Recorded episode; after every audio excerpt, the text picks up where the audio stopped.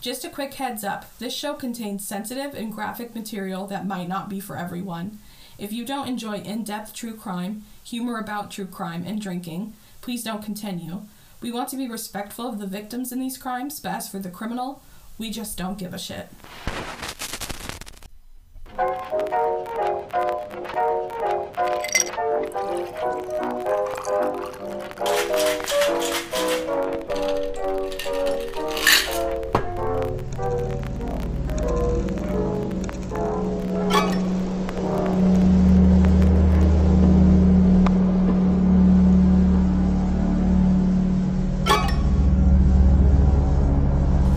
Welcome to Crimes and Cocktails, a podcast where we explore true crime while drinking a customized cocktail created by us, your bartenders.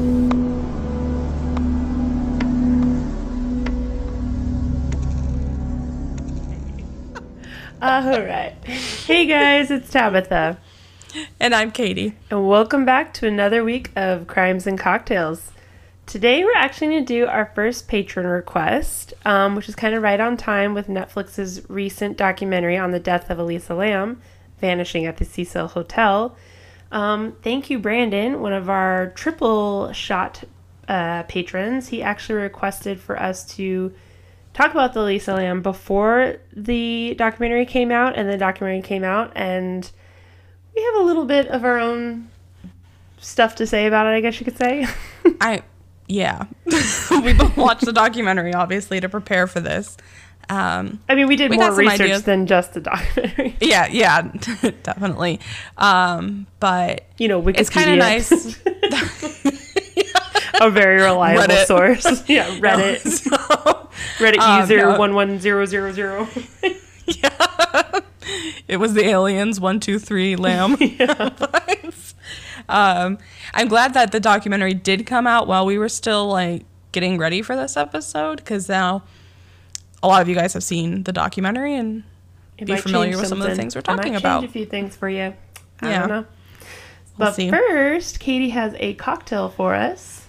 Yeah, so this one is called Dark Water, um, which I know kind of might sound insensitive, but um, this is actually a drink that I made up when I was bartending a long time ago, and it was on my old bar's menu. Um, so it sounds kind of weird, but I promise it tastes good. Uh, it's going to be one and a half ounces of Kraken rum, three quarter ounces of creme de cassis, half an ounce of cold brew, and a quarter ounce of fresh lemon juice. So go ahead and mix that up in a glass, muddle in an orange slice and a little bit of fresh ginger. Um, shake it up, pour it over an ice filled Collins glass, and top it off with some ginger beer. So you can find this it's recipe on murky. our it is. It's dark water. um, you can find this recipe on our Instagram at Crimes and Cocktails and on our Patreon, which is patreon.com slash crimes and cocktails.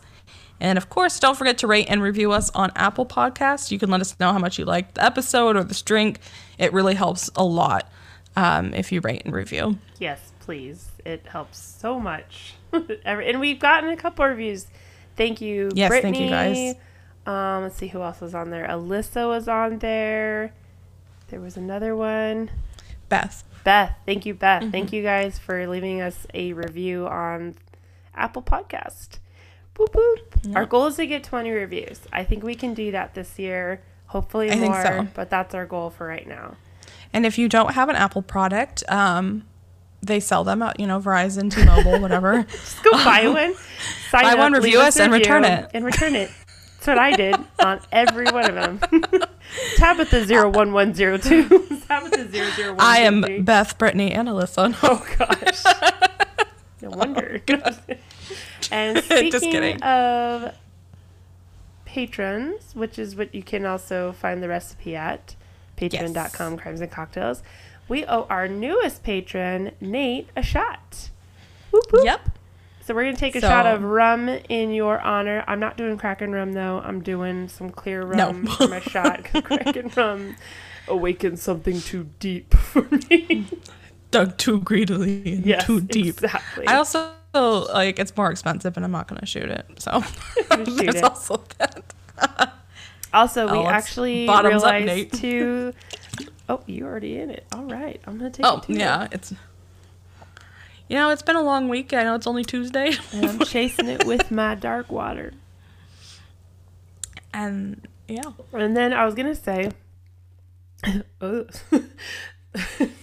not a gag reflex there at all. Um, that we actually owe Elise another shot. Uh, we're so sorry. Elise was our one of our double shot patrons that just signed up, and we only did one shot in her honor last episode. So I'm Yeah. gonna save that shot for middle of the episode, but we're gonna owe you a shot too. So I'm going to do it right now. this could be an interesting episode. so, cheers. Yeah. we'll see. All right. um, I, I think for both of us, this episode, once we got into it, didn't quite turn out how we thought it was going to be going, but um, that's okay. We're going to go through it. So we're going to go into first the background of the Cecil Hotel, its history, some other things that happened there. So it was located, or is located in downtown LA. It's still there. It's still, it is still there. Despite Um, all it- the crazy shit that's gone down there, it's still there. It's still standing. still living? Yeah, seriously. Some of the people aren't. Um, so Some. so awful. Um, it was there and it is there. So, located downtown LA at 640 Main Street in what is now part of Skid Row, uh, the Cecil Hotel opened on December 20th, 1924. In an article I was reading from the LA Times, it stated that it was built to be moderately priced with 700 rooms, um, 14 stories, and then mon- monthly rentals were projected to cost about $15, which is $229 today. Which honestly is not that bad. like, I wish, Uh, if it was not on Yeah. Skid Row, right? I'm there. you might find I'm kind of yeah. So it's decorated in a Spanish style by Barker Brothers, who designed the carpets, lights, and you know all the little features specifically for the hotel, so it would have a unique look. Uh, it cost an estimated one and a half million to complete, which today would be twenty three million dollars. So, so it- crazy. quite a lot of money was poured into this um, death trap. so the hotel did well for a while, but when the Great Depression hit at the end of the decade, it moved into a decline slowly at first and then more quickly. Um, so, you know, although LA was and still is a huge destination, the growth of Skid Row around the hotel slowly continued to create a bad reputation for it, and it's never quite recovered from that reputation. So the Cecil Yeah. has been located. Yeah, My, I was gonna say that my roommate actually, um, we were watching the documentary together, and she was like, "Oh, well, where is Skid Row?" And I'm like, "It's in L.A." She's like, "But what part of L.A.?" And I was like trying to describe it to her, and I realized that she didn't know Skid Row was like actually the name of that place now. Like it's called Skid Row. Like it has signs and everything like that. yeah, Because I, it's a was- big area Yeah, now. she was saying, "Oh, my parents just call any kind of sketchy part Skid Row," and I'm like, "I think that's like a That's where that came from. yeah, it's like where it Yeah. came from, but that's like that's mm-hmm. the Skid Row. yeah, the OG Skid Row. oh, geez, Skid Row. Yeah, it's a good thing I can they can claim. I don't know. One time I got Um, lost there actually, like after a, I think I saw a concert or something around there. And I was trying to find my way back to Long Beach and I got lost. And I remember I was at this red light and this lady just came up and slammed her fist on the hood of my car. Oh my god. I was like, I am gonna die. Just She's that's pretty- you just pretty gun it through the red light. it wasn't as crazy as that one guy we saw in Old Town Salinas, though. That I cannot talk about him. I'm still scared, and that was like over pretty sure 10 he was ago. levitating. He was levitating and his head turned around. Like I swear, I will go to I will go to my grave claiming that. I know it sounds crazy. It wasn't. I saw it my own two eyes. yeah, seriously. I saw it happen, and then so this was Valentine's Day. we were driving downtown Salinas. And this crazy guy came, and then I think you just breezed through the red light because he was like approaching us. And we turned around, and he was on the next block again somehow. Yeah. Like when we got the block, he He he, levitated over kind there. Kind of vampire-ish. Um, I think Twilight had come out not that long. Probably. But yeah, he he had some. I don't know. He was. He's all, a- wait, you have a flat, and we're like, ah! run away. no, but I could see he did have some crazy long fingernails. and he Yeah, had they were, like, like, crazy yellow. long hair. He And had yellow teeth that like were like walrus tusks. Oh god. He was trying he was trying to say something to us and then we're like Yeah, he was. "Ah!" And then the one problem about Old Town Slam is all one way streets. So Yeah. you try to run away but you can't. no, got nowhere to hide. Nowhere to hide. Um, especially then when your ass- assailant guy is. Katie swears to levitating. this day that he levitated and spun his head around. I did not see it. I To saw, take her word for it. I knows what I saw. so So anyways, he's probably on Skid Roast now. moving on up. moving on up. Um, so, where was I? I yeah, I that is one thing I will always maintain. I may change my mind on other things, but that guy levitated. he levitated. oh dear god. so, um, the Cecil has been the location of several strange murders or happenings throughout the years, long before Elisa Lam. Um, you know, which obviously we're talking about later. So, a big one was the 1947 case of Elizabeth Short, which everybody will know as the Black Dahlia. The case can be directly um, can't can't be directly tied to the Cecil Hotel. Her body was found in a park nearby. But after her death, rumors began to swirl immediately that she had been seen the night she died at the bar inside the Cecil Hotel. So maybe some of the last people to see her alive were at the Cecil Hotel, and that was one of the places she was last seen before she died. But um, the rumors, they can't be proven, but it is interesting that she's tied to this place. That'd be a fun case to do actually sometime. The Black Dahlia. It would be. So in 1944, a 19 year old woman named Dorothy Jean Purcell was staying at the Cecil with her 38 year old boyfriend Ben Levine. She was pregnant and didn't realize it and ended up giving birth in the bathroom on the same floor as her room.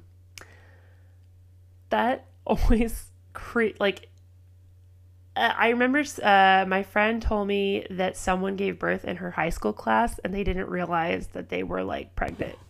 Until Some people have like um, what is it? Like an inverted womb, so it doesn't yeah, the baby doesn't show at all, I do. and that's terrifying. I, I mean that it's just so crazy to me, and I'm always like, what if I'm not fat? What if I'm pregnant? not really. I don't really think that, but I don't know. Just I remember though when I was a kid, our neighbor, uh, this is so bad. She came over with like her newborn baby girl, and she's like, "Oh, this is my um, new exactly daughter." you're talking Yeah. about. Well, as soon as she left, I told my mom, I was like, I had no idea she was pregnant. And my mom was like, What? How did you not know? And I'm like, I I did not know she was pregnant. I I felt bad, but Some okay. people you like you really can't tell. yeah, it reminds me of the Seinfeld One way or the other. where Kramer where Kramer's like, Congratulations and she's like, What? And she's obviously pregnant, but she's like, I'm Yeah. pregnant. You just never know. Okay. No. Anyways, this lady did not know, and I think part of it too is she was really young and she probably was never told how these things work. To be honest, like her boyfriend's almost She was 20 only years older. 19. Yeah, he's twenty years older than her. I'm sure she did not have. People were awkward talking about that stuff back then too, so she probably did not have you know the sex ed. That you yeah, get when she was growing up in the 30s, I doubt her mom was like, "Read is this, magazine. Here's your American Girl made." Guide to Your Body book." you mean I don't just wish upon a star? The stork doesn't bring the baby. Oh. So she gave birth in the bathroom, and she, from what my recollection is, she thought that her boyfriend would be angry. Um, he was probably an abusive boyfriend, let's be honest. But she did not want the baby and didn't know what to do with it, so she threw it out the window, which is terribly sad Yeah. terribly, terribly sad. And she returned back to her room and didn't tell her boyfriend anything that happened. So she had went into labor, had a baby, threw it out the window, and then just went back trying to pretend like everything was fine. That like giving birth is insane now, but 1944, no pain, pain medication in the bathroom by yourself, and then you just go back to bed. I'm sure she had some crazy issues after that, but um, not just mental issues, but like physical issues. Yeah. According to the 1944 newspaper article, Purcell said that the father of the baby was a man back in her hometown of Iowa, and she believed that the baby was dead at birth. Uh, I don't think that was the case, though. She was arrested and then treated for a severe infection that resulted from giving birth in a bathroom without proper care afterwards. Okay, so yeah. I, can admit I did not read this next sentence before I, before I assumed that she was going to have issues. That's Um, okay. I wrote this, so it's all right. Sometimes we got no good time. Okay, guys. Yeah. The LA coroner said the baby had been alive when she threw him out the window, and Purcell was convicted of manslaughter and then was proven to be innocent by reason of temporary insanity. Bum, bum, bum. So that's terrible. Uh, in 1962, there was a suicide of 27 year old Pauline Otton, who wrote a suicide note to her husband while he was away at dinner before jumping from the ninth store story room window. Let me say that again from the ninth story room window. Unfortunately, when she jumped out, she did not have a happy landing. She landed on 65 year old. Sorry. it probably the wrong thing to I say. don't think it would be a happy ending anyway. She, well, she took someone else out, and it was Dude, I want to know like what are the odds? Like the odds. I've so I remember hearing a long time ago that the odds were high. I did not look. I'm not gonna lie. I did not look up the odds for this, but I don't think they're that high of people landing on people. Yeah. I like when I was reading this, I was just like, wow, every time I walk by a tall building, I'm to look up before I like I think that this is case somebody lands on me. that stems from, though, because you know you hear it's kind of like an old wives' tale. People like, "Be careful, someone might fall on you." Yeah. It probably comes from this because it's kind of a crazy case. So she landed Yeah. on 65 year old George Gianni, who had just been taking his walk below, and they both were killed, which is so sad. Yeah, I was reading at first police thought maybe they both jumped out at the same time, but then they were like, why is are his shoes still on? Because from the height she jumped, your shoes normally fall off on impact. Mm. And then they realized his shoes were still on and his hands were still in his pocket, so they realized like she had landed on him and they both died. Two birds out with the same stone. Yeah.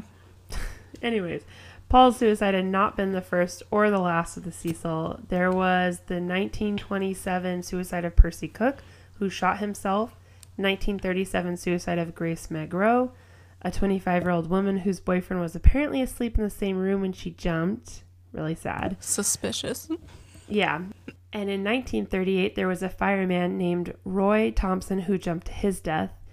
Also, multiple people poisoned themselves, and just it was so many more suicides that the residents at the Cecil started to call it by the awful nickname the suicide. So one of the permanent residents um, at the Cecil was 65-year-old Goldie Pigeon Osgood, who was a retired telephone operator um, known throughout the building for feeding pigeons nearby, and that's where she got her nickname. Uh, she was found in her the birds. reminds me of um, what is it? And Hey Arnold, the pigeon man, who's like up on the stoop. um.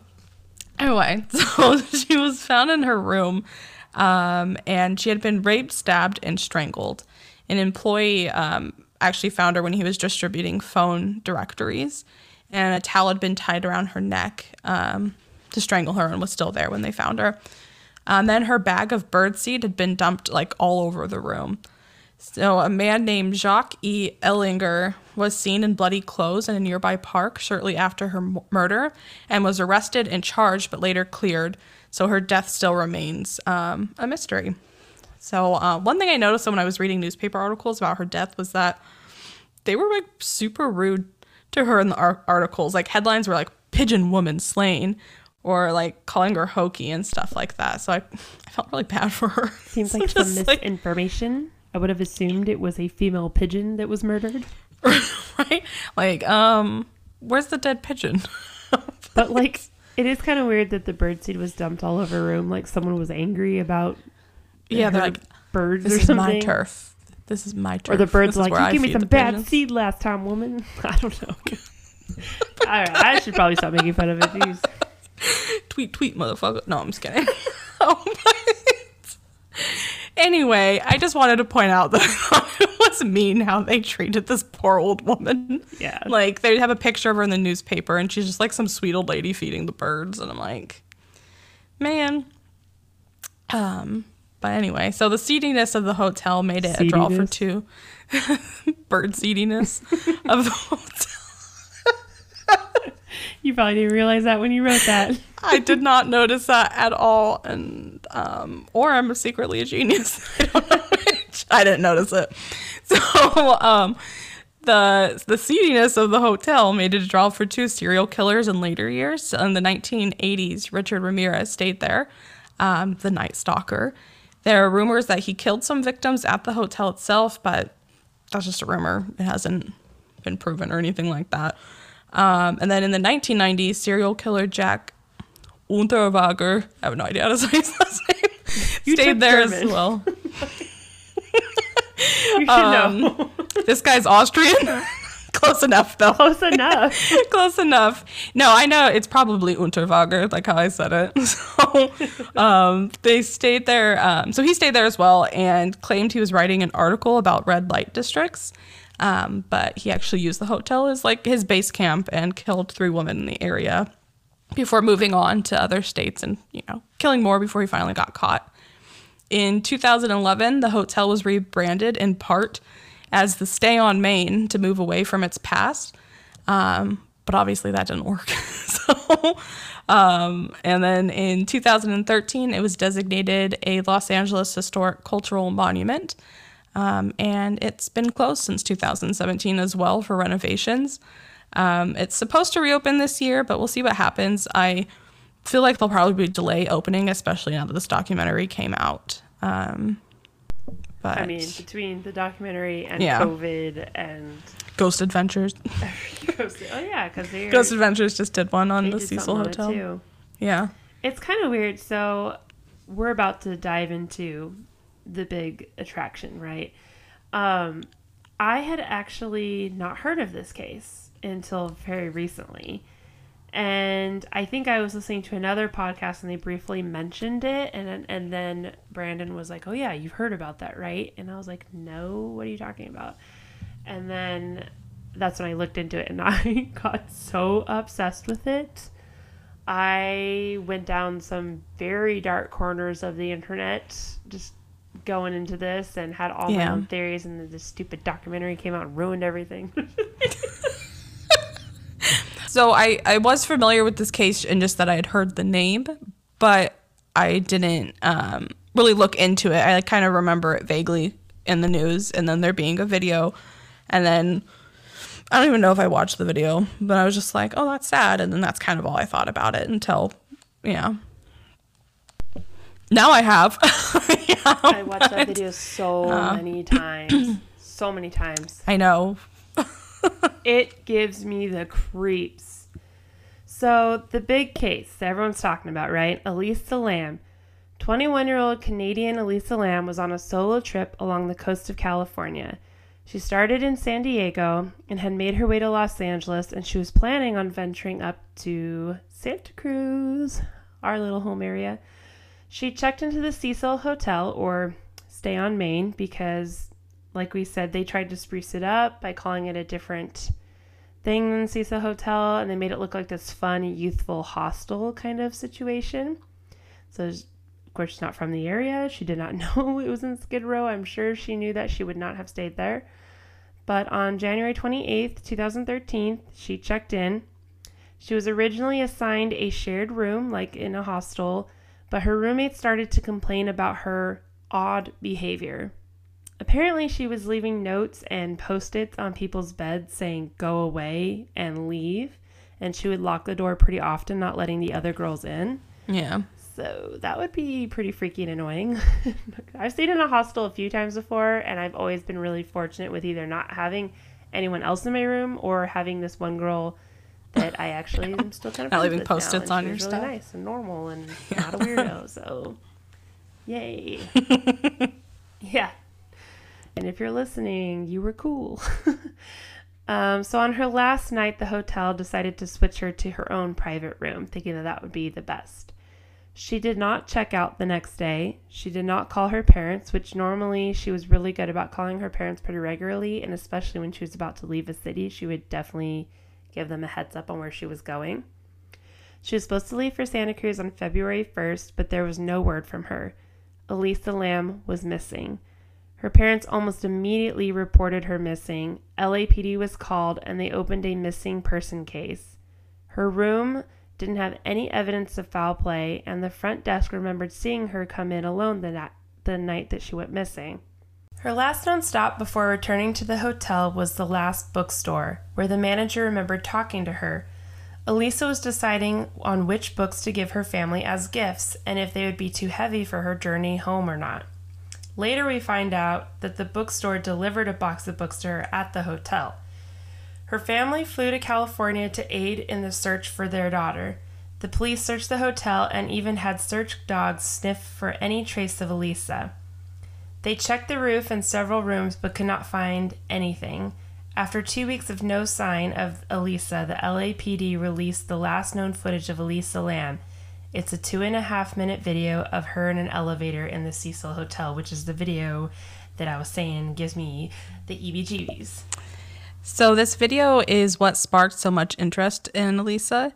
The it's extremely unsettling. Uh, it's on the set. It's creepy. Um, Elisa is alone in the elevator. She looks to be standing straight, but her arms are like hanging freely. She presses all the buttons down the row, and she at one point seems to freak out like someone is following her, and she hides against the wall. Yeah. Ugh. Yeah. Then, then she pokes her head out, puts her hair behind her ears, and then looks both ways. Um, then she does some weird like square shuffle thing, and um, I know the part that bothers you the most is then she does this hand flaying. I, uh, um, even like thinking thing. about it right now it gives me chills. Yeah. Um, and you know, she looks like she's possessed or something. so she's sort of seated against the wall, and it seems like someone is talking to her, but there's no one there, um, or at least nobody we can see. The elevator door stays open the whole time, then eventually she leaves and the door closes. People start looking at this video like crazy, and foreign country, countries even take an, um, an interest in this case. Um, but we'll talk about more of those theories in a little bit. If you fast forward another week, uh, and guests at the hotel start to complain about the water at the Cecil Hotel. It's coming out black and murky and tastes bitter, and you know, just it's just gross. So, um, eventually, maintenance is called to check on the 4,000 gallon water tanks. And on February 19th, Santiago Lopez, the Cecil Hotel maintenance guy, goes up to the roof, and um, it's only accessible through a locked and alarmed door. He climbs up the tall ladder in the water tanks and opens the hatch and sees Elisa Lam floating face up, naked. Um, she's dead and badly con- um, decomposing. And I bet you those guests buy bottled water now. I would. Yeah, I'd be like puking my brains out. I don't think I could days. ever drink from a faucet ever again. I would not be able to, no. And I would have so much anxiety about showering, like at a hotel or something like that. Oh my gosh. Mm-hmm. Hell no. So the police opted to drain the tank and cut a hole in the side of the tank to pull Elisa's body out instead of trying to get her through. It was a very small opening, so and she was pretty badly decomposed, like Katie said.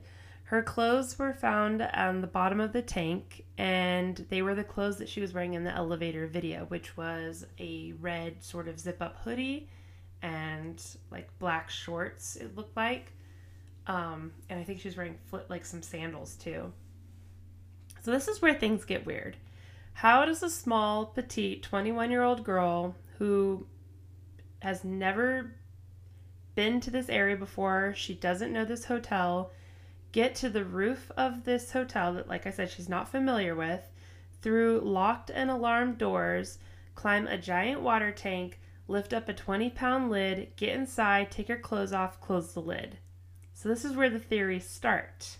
And if you're listening to this podcast and many other true crime podcasts, chances are you are a little bit of an internet sleuth. And what happened to Lisa Lam became a worldwide unsolved mystery. And I think just about, like I said, every Reddit user, podcast host, YouTuber, Facebook, Facebook group, etc., tried to solve this mystery via the internet. And there are so many theories and conspiracy theories to her disappearance and death. So I'm just going to share just a couple of them because there's an insane amount. Uh, the first one. Yeah, we're not doing a Yeah. two-parter. Uh, I could probably talk for six hours about all the different theories about Elisa Lam and what happened to her. Yeah. it's pretty insane. you went deep. I went deep. so, yeah, Um, into the trenches.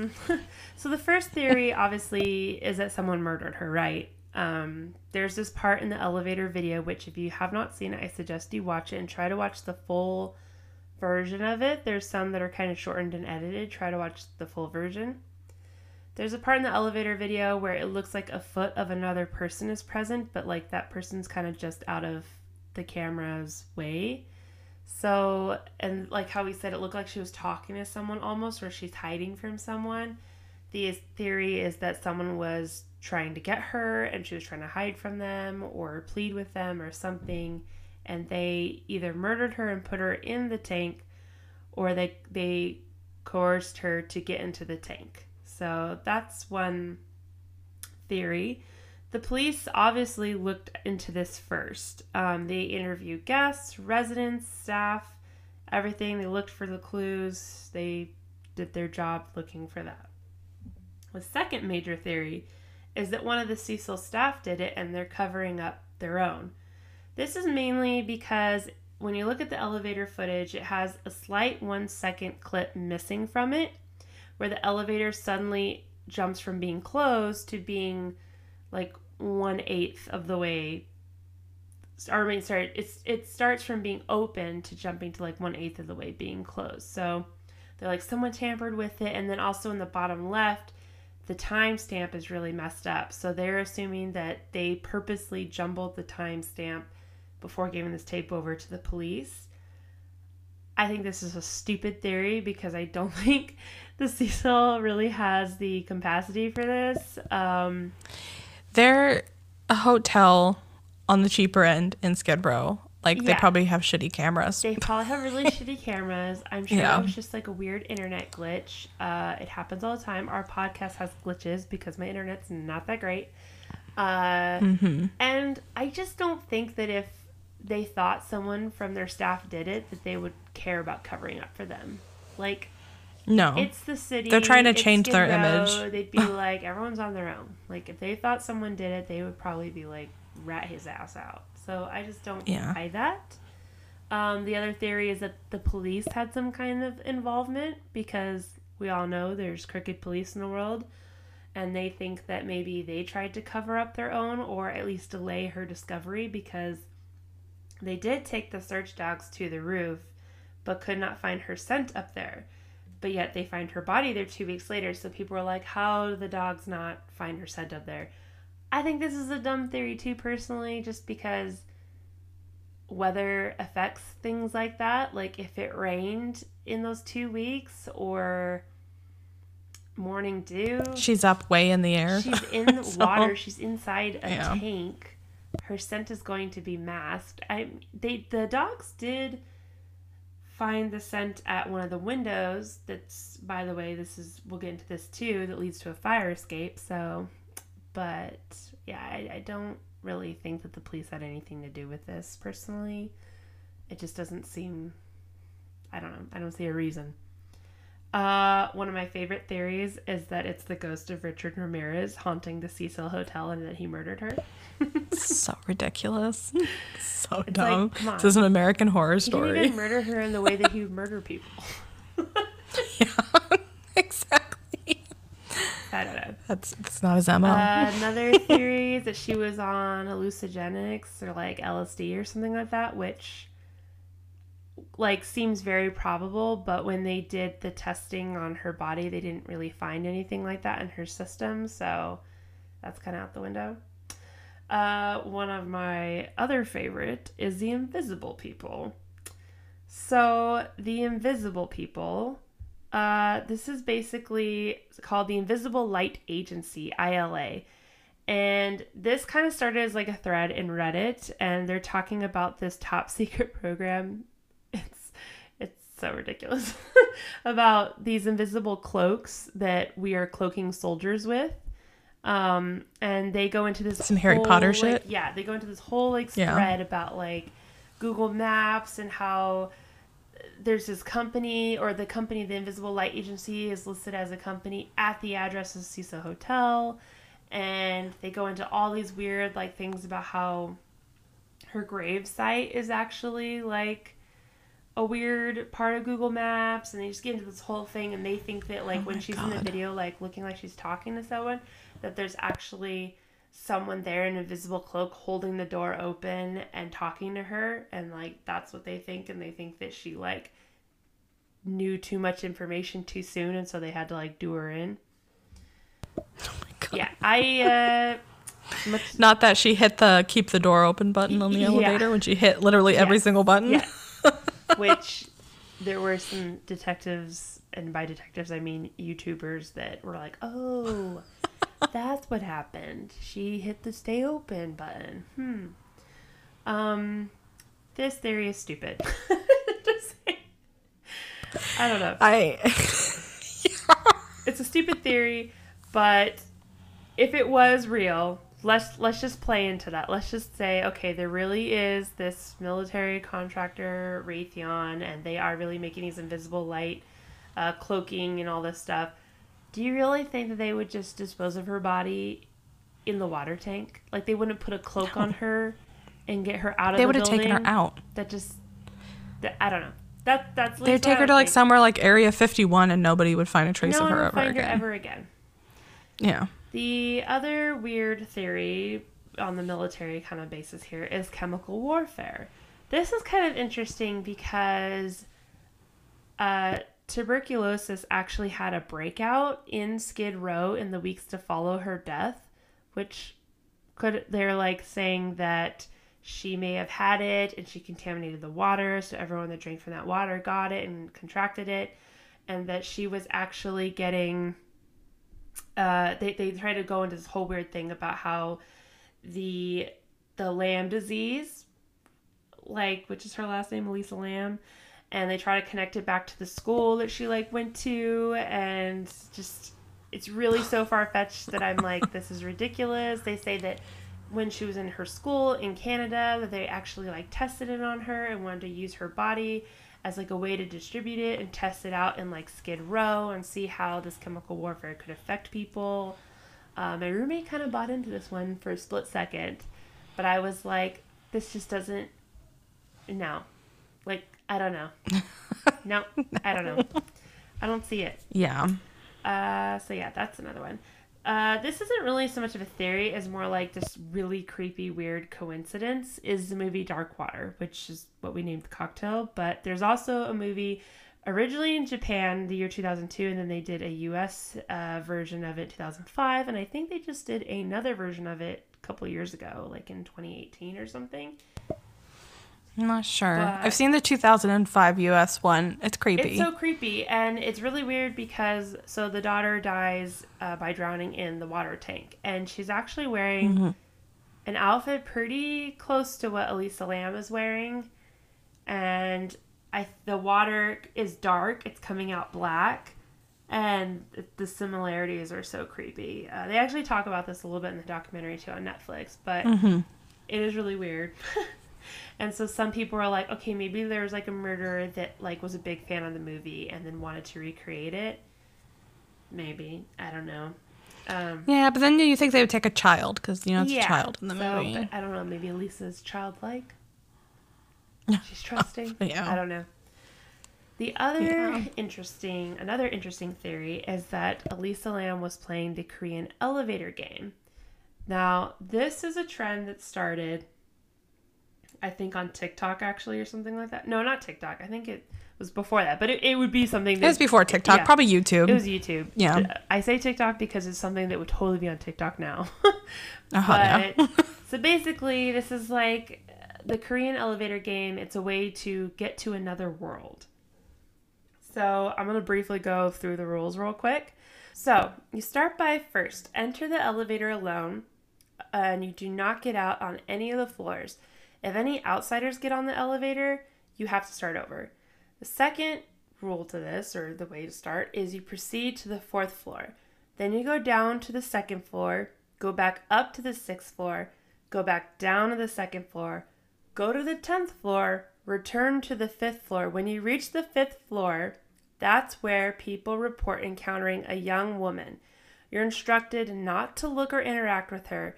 She may or may not try talking to you, asking for help, or she might try to antagonize you. So you let her on the elevator and you just pretend like she's not there. Then you press the button for the first floor, and two things might happen. If the elevator descends to the first floor, exit immediately and do not look back or speak to the uh, woman in the elevator. If the elevator starts to go up, you have been allowed to the other world and you may reach the 10th floor. Things will look different. No one else will be there. The power might be out. It might be pitch black. Some players have claimed to look out windows and they only see a red cross in the distance. If you choose to exit the elevator, you should ignore the woman's attempts to question or stop you. And there's like certain rules on how to get back from there, but it's also not possible. It could be possible that you may never return from the other world. So they go into this whole theory that maybe she's playing that because she goes and. This is definitely it. it could be it. She, the way she presses those like buttons down there all methodically. I don't know. Maybe she's creeping out because she thinks she sees the woman. I don't know. It actually kind of like could be it. it could be. I don't know. It, uh, yeah. So the real Lisa Lam's in another world right now. yeah, now. that's just her body. Or she talked to the woman. She talked to the woman in the elevator. Uh, another theory that we'll talk about in a second here was this singer called Morbid, which they talk about on the documentary. He was like a death metal singer, songwriter, and someone came across a video of him being like, Oh, I'm at the Cecil Hotel. Honestly, when I saw his video, I was like, This guy did not do it. Are you kidding me? But people start panicking because they're like, or start coming up with all these wild things in their head like oh he's in a death metal and he wears paint on his face and he talks Yeah. about the devil so he must be a satan worshiper and he must definitely have murdered her it's Taylor, so I was watching the documentary and Taylor was home when I was watching this part of the documentary and he like kind of wandered in the room and was like listening and he was just like that's a stretch. That's just death metal and I was like, yeah. it's a performance guys it's a performance Yeah. do you think ozzy osbourne really goes home at night and sacrifices bats and drinks their blood like this Yeah, that's not how it it's heavy goes. metal it's death metal it's all just a big act and performance so I feel so bad for this. I do guy. feel bad for him. He kind of got his life ruined by people bullying him and accusing him of murdering Lisa Lam. And then it comes out later that when he put that video of him being at the Cecil Hotel, it was the year before Shiver was uh, Lisa even stayed there. So the timeline Yeah. was way off, way way off. People were like threatening his life. Yeah. They were like sending a message is like, we're to kill you for what you did. And I'm like, damn. I know people are crazy. Y'all insane. cancel culture. Yeah. Mm-hmm. So the my favorite theory may not be everyone's favorite theory, but like my personal theory, favorite theory is that she was possessed by a demon or like something. Yeah, I don't know. Like Something, dude, her something hands, not so I'm, like, chill. getting- Stop it, stop it, stop it. Jonah Hill moment right there. Should probably see a Snickers bar. I don't know, but like her hands look like they grew. Like I don't know how to describe it, and I'm probably the only person that thinks this. I literally have chills up my spine right now. But when you look at the video and she's like doing that weird hand thing, I tried to mimic it myself in the mirror. I've tried this several times. I'm doing it right now. I'm looking at my fucking hands, and her hands like I know we were watching the video with. Rachel. we were watching the video with Rachel, and you kept turning away every time I showed her hands. Oh god, it's so creepy. it's so fucking creepy. I'm like, would she get finger extensions? Like, I don't understand. It looks like. I mean, she's a lanky girl, so she's lanky. So I know, like, sometimes people's like hands and feet kind of look a little bit bigger when you're, you know, a more thin person and stuff like that. But like, it just looks like all of a sudden her hands got really big, and I know she's stretching them out in this weird way. It's like Lord Saruman and Lord of the Rings when he's like casting a curse. The planter. yeah. Dear God. Oh my God. It's so creepy. It's so creepy. Ugh, I can't handle it. So, here's the kicker for all these conspiracies. And if you watch the Netflix doc, then you already know the answer to all of these. And I am not lying when I say I shortened my list of conspiracies to like 10 out of like thousands. Um, the lid was open. So when LAPD gave the very first news media interview, they said that the lid to the water tank was closed when they found Elisa Lam's body. So, how could someone treading water close that lid? Especially tiny little Elisa Lam, unless it was her freaking whopper ass hands. I don't know. But the truth is, or so they say now, is that Santiago, the handyman of the hotel, found the tank and the lid was off. So, what the fuck, LAPD? Why y'all gotta do us like that? For the last almost 10 years, like eight years, everyone has thought that the lid was closed and duh, something happened to her. There's no way that anyone could close that lid on themselves. But now Netflix wants to drop this bomb on us saying that the lid was open and the handyman just closed the lid after he found the body. So her death was determined as an accidental drowning because she was having a psychotic breakdown and was imagining things and hallucinating and that she must have climbed up the fire escape, which this fire escape is hella intense, by the way. Like when I saw it, I was like, there's no way she did that. There's no way she climbed it. Apparently, it's not that hard to do. I still think it's crazy, but maybe that's because I'm a little bit teensy weensy scared of heights. So I don't know. But if she's in a different state of mind, then maybe. Uh, she got to the roof. She imagined someone was after her and she hid in the water tank. And she probably started to strip in the water because she was feeling either weighed down or because she was getting hypothermia and was starting to feel overheated. And she eventually drowned. Her tox report shows that she had stopped taking her meds in the days leading up to her death. So I think I forgot to mention that she had bipolar disorder. Um, and she was struggling with that in the days leading up to her trip, but she had started to take her medicine more regularly and was feeling a lot more confident and wanted to go on this like adventure by herself to kind of prove like I can do things by myself.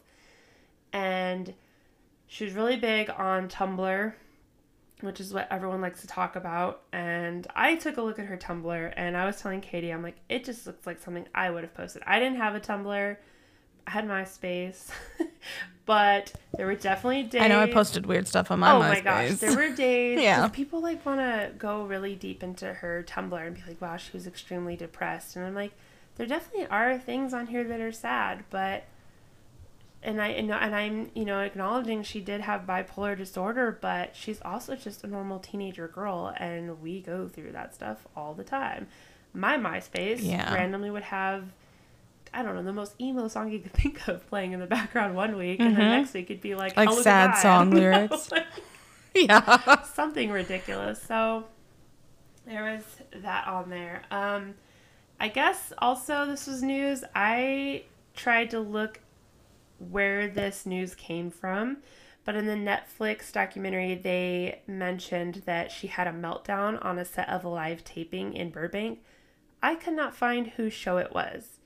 I want to say sounds like Conan because I know he films in Burbank and that's about the time slot, but I actually couldn't figure out who show was. So if you know, please let me know because I'd like to know.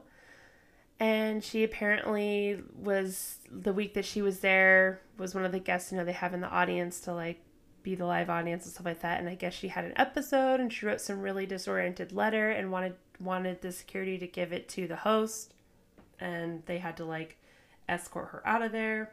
And then on the documentary, the Cecil hotel manager is saying that now they remember that she blurted out in the lobby when she came back to her room that night, I'm crazy, but so is LA. I do not believe that. I just it just seems like People who are crazy don't think they're crazy. Yeah. like they don't say I'm crazy.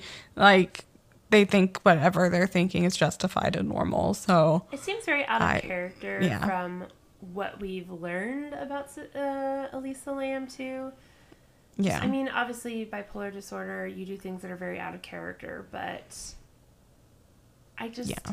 eh, If you're not getting the vibe that I don't entirely believe the Netflix documentary, then you would be right. Yeah, so that Netflix documentary, um, we, we both watched it. You know that you guys, I'm sure, have too. Um, I'm not going to summarize everything because we wanted just to take some time and share, you know, how our thoughts are. Um, I did not like it either.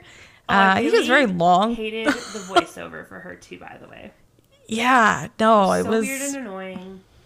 It was like almost like too peppy. I don't know. It was Today I'm strange. going to LA. I hope I meet someone. Like I was just like, shut up. Yeah. Not Elisa Lam, Seriously? Oh, but like the girl Yeah. playing Elisa Lam. I was just like, this is annoying. Fake Elisa Lam. Fake Elisa Lam. fake Elisa Lam. Um, but yeah, I didn't like it. I it was very long. I felt like the makers were purposely trying to confuse the viewer, and like it gave way too much time and energy to YouTubers and like internet sleuths. And that's nothing to say against people who are YouTubers or like you know podcast hosts, and internet sleuths. Obviously, we're podcasters, but I think that I would like. I would have liked to hear more from the police or more from like her family or people who were actually involved in the case firsthand and not um, through theories on searching online when they obviously didn't have all the information. Um, It just felt like Yeah. it was the police putting together, or maybe not necessarily the police, but Netflix or something. Actually, you know what it felt like? It felt like the Cecil Hotel paid for this documentary and was trying Yeah. to get us to people who have all these theories to just let it go and get over it and be like, this was a Yeah. sick girl who needed help. Which, yeah, I'm, I'm not didn't I'm not saying that that didn't happen. I'm just I'm Yeah. not saying that it did happen either. And it just kind of felt like they just want their asses covered and they wanted people to stop. the manager, I did not like the manager at all. She had crazy eyes for one. Um, I called my mom before I called the police. Yeah, it's just like, okay, you're not smart.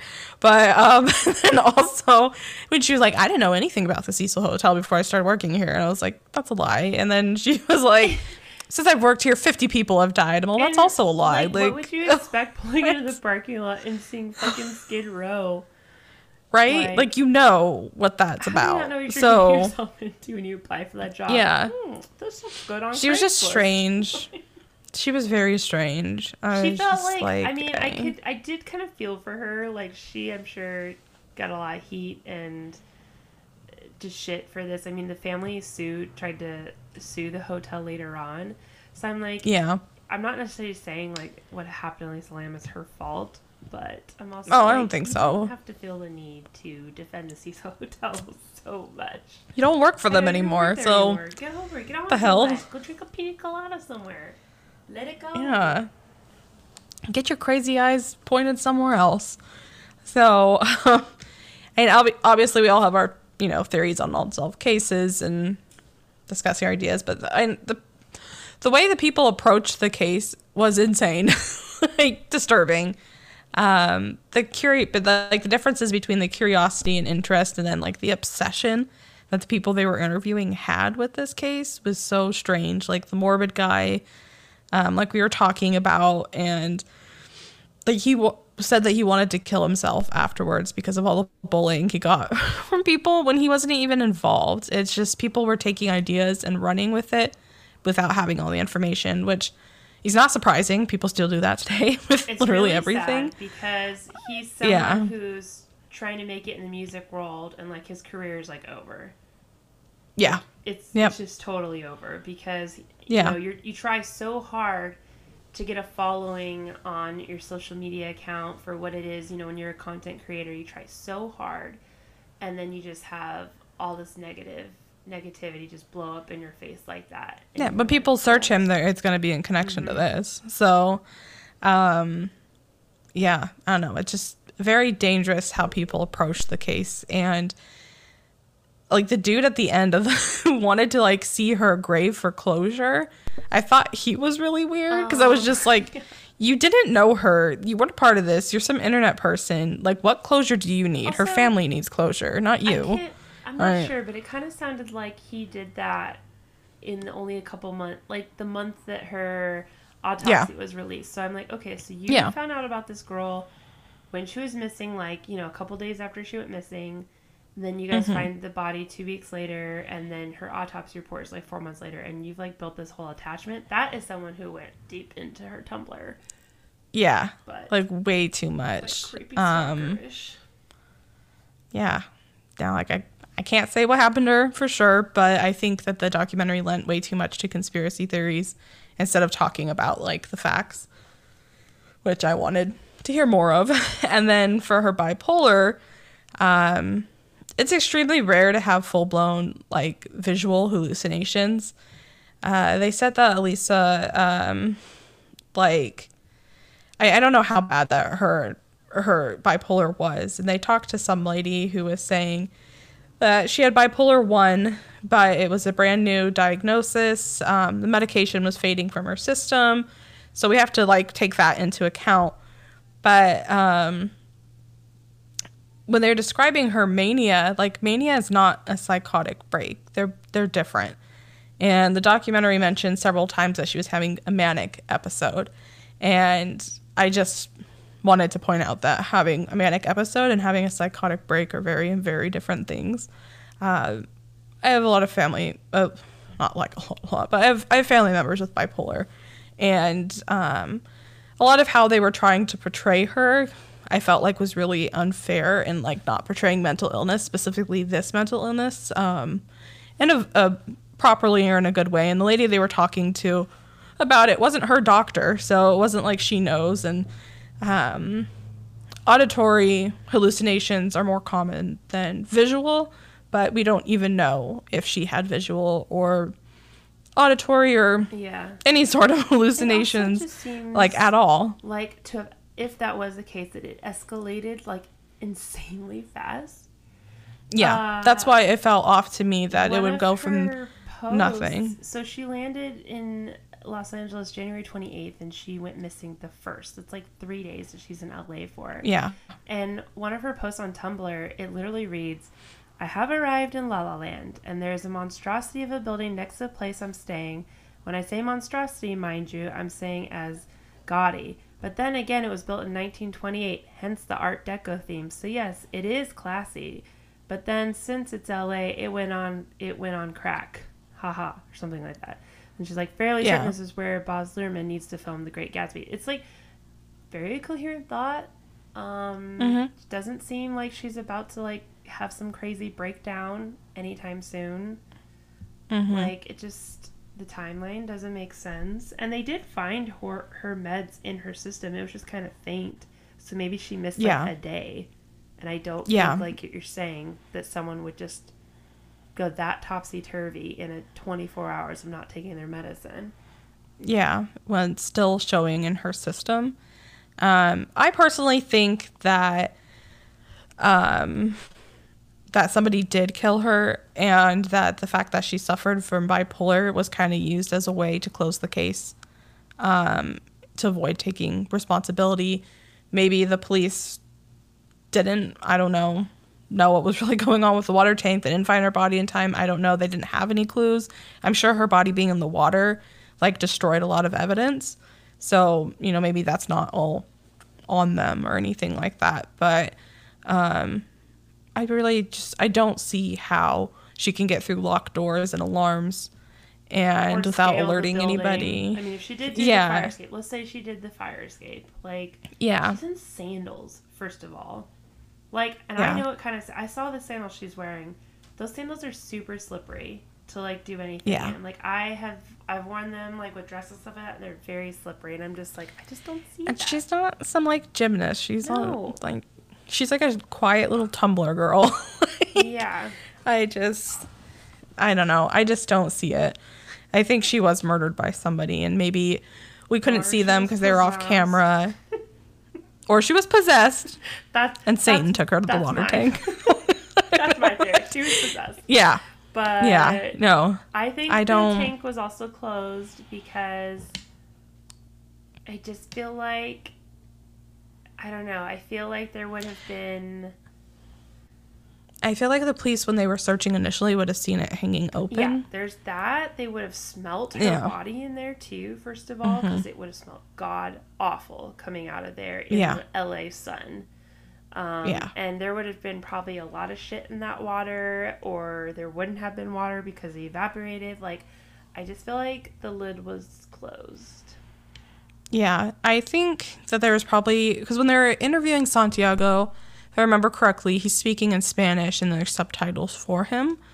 Um, I think maybe the cop who talked to him, maybe Spanish wasn't good with him or something. I don't know. Like he didn't speak it well, and there was a miscommunication uh, whether the door was shut or open. I think probably Santiago opened it because he was inspecting what happened, and then maybe left it open at that point. So then by the time the cops came, then it was open.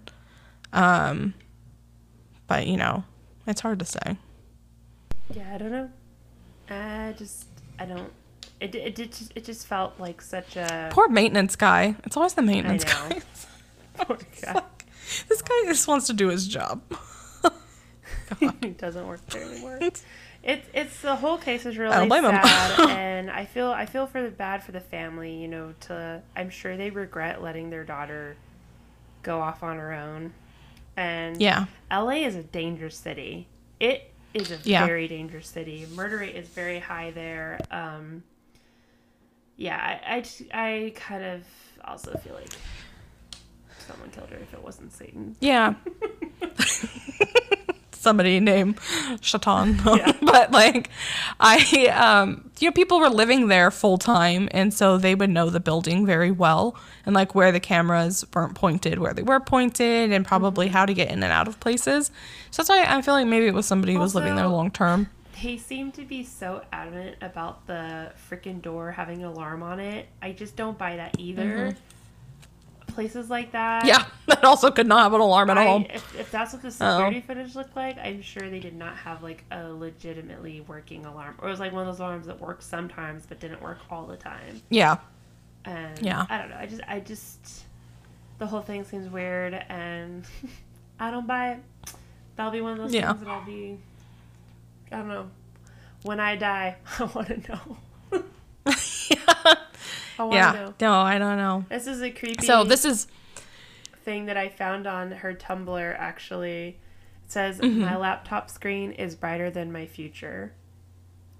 so sad and creepy. Yeah. And true. But yeah, so yeah. our It's a little bit of a different episode for us. Yeah. because we don't have no, you don't know. you know, what happened, but we'll theorize. Yeah. Sorry, go ahead. You're about to read the sources. our sources. So, our sources were LA Times, obviously the Netflix Vanishing at Cecil Hotel, LA Evening Post, CNN, Bustle, Daily News, BuzzFeed, and Scary Mama. That's what it's called.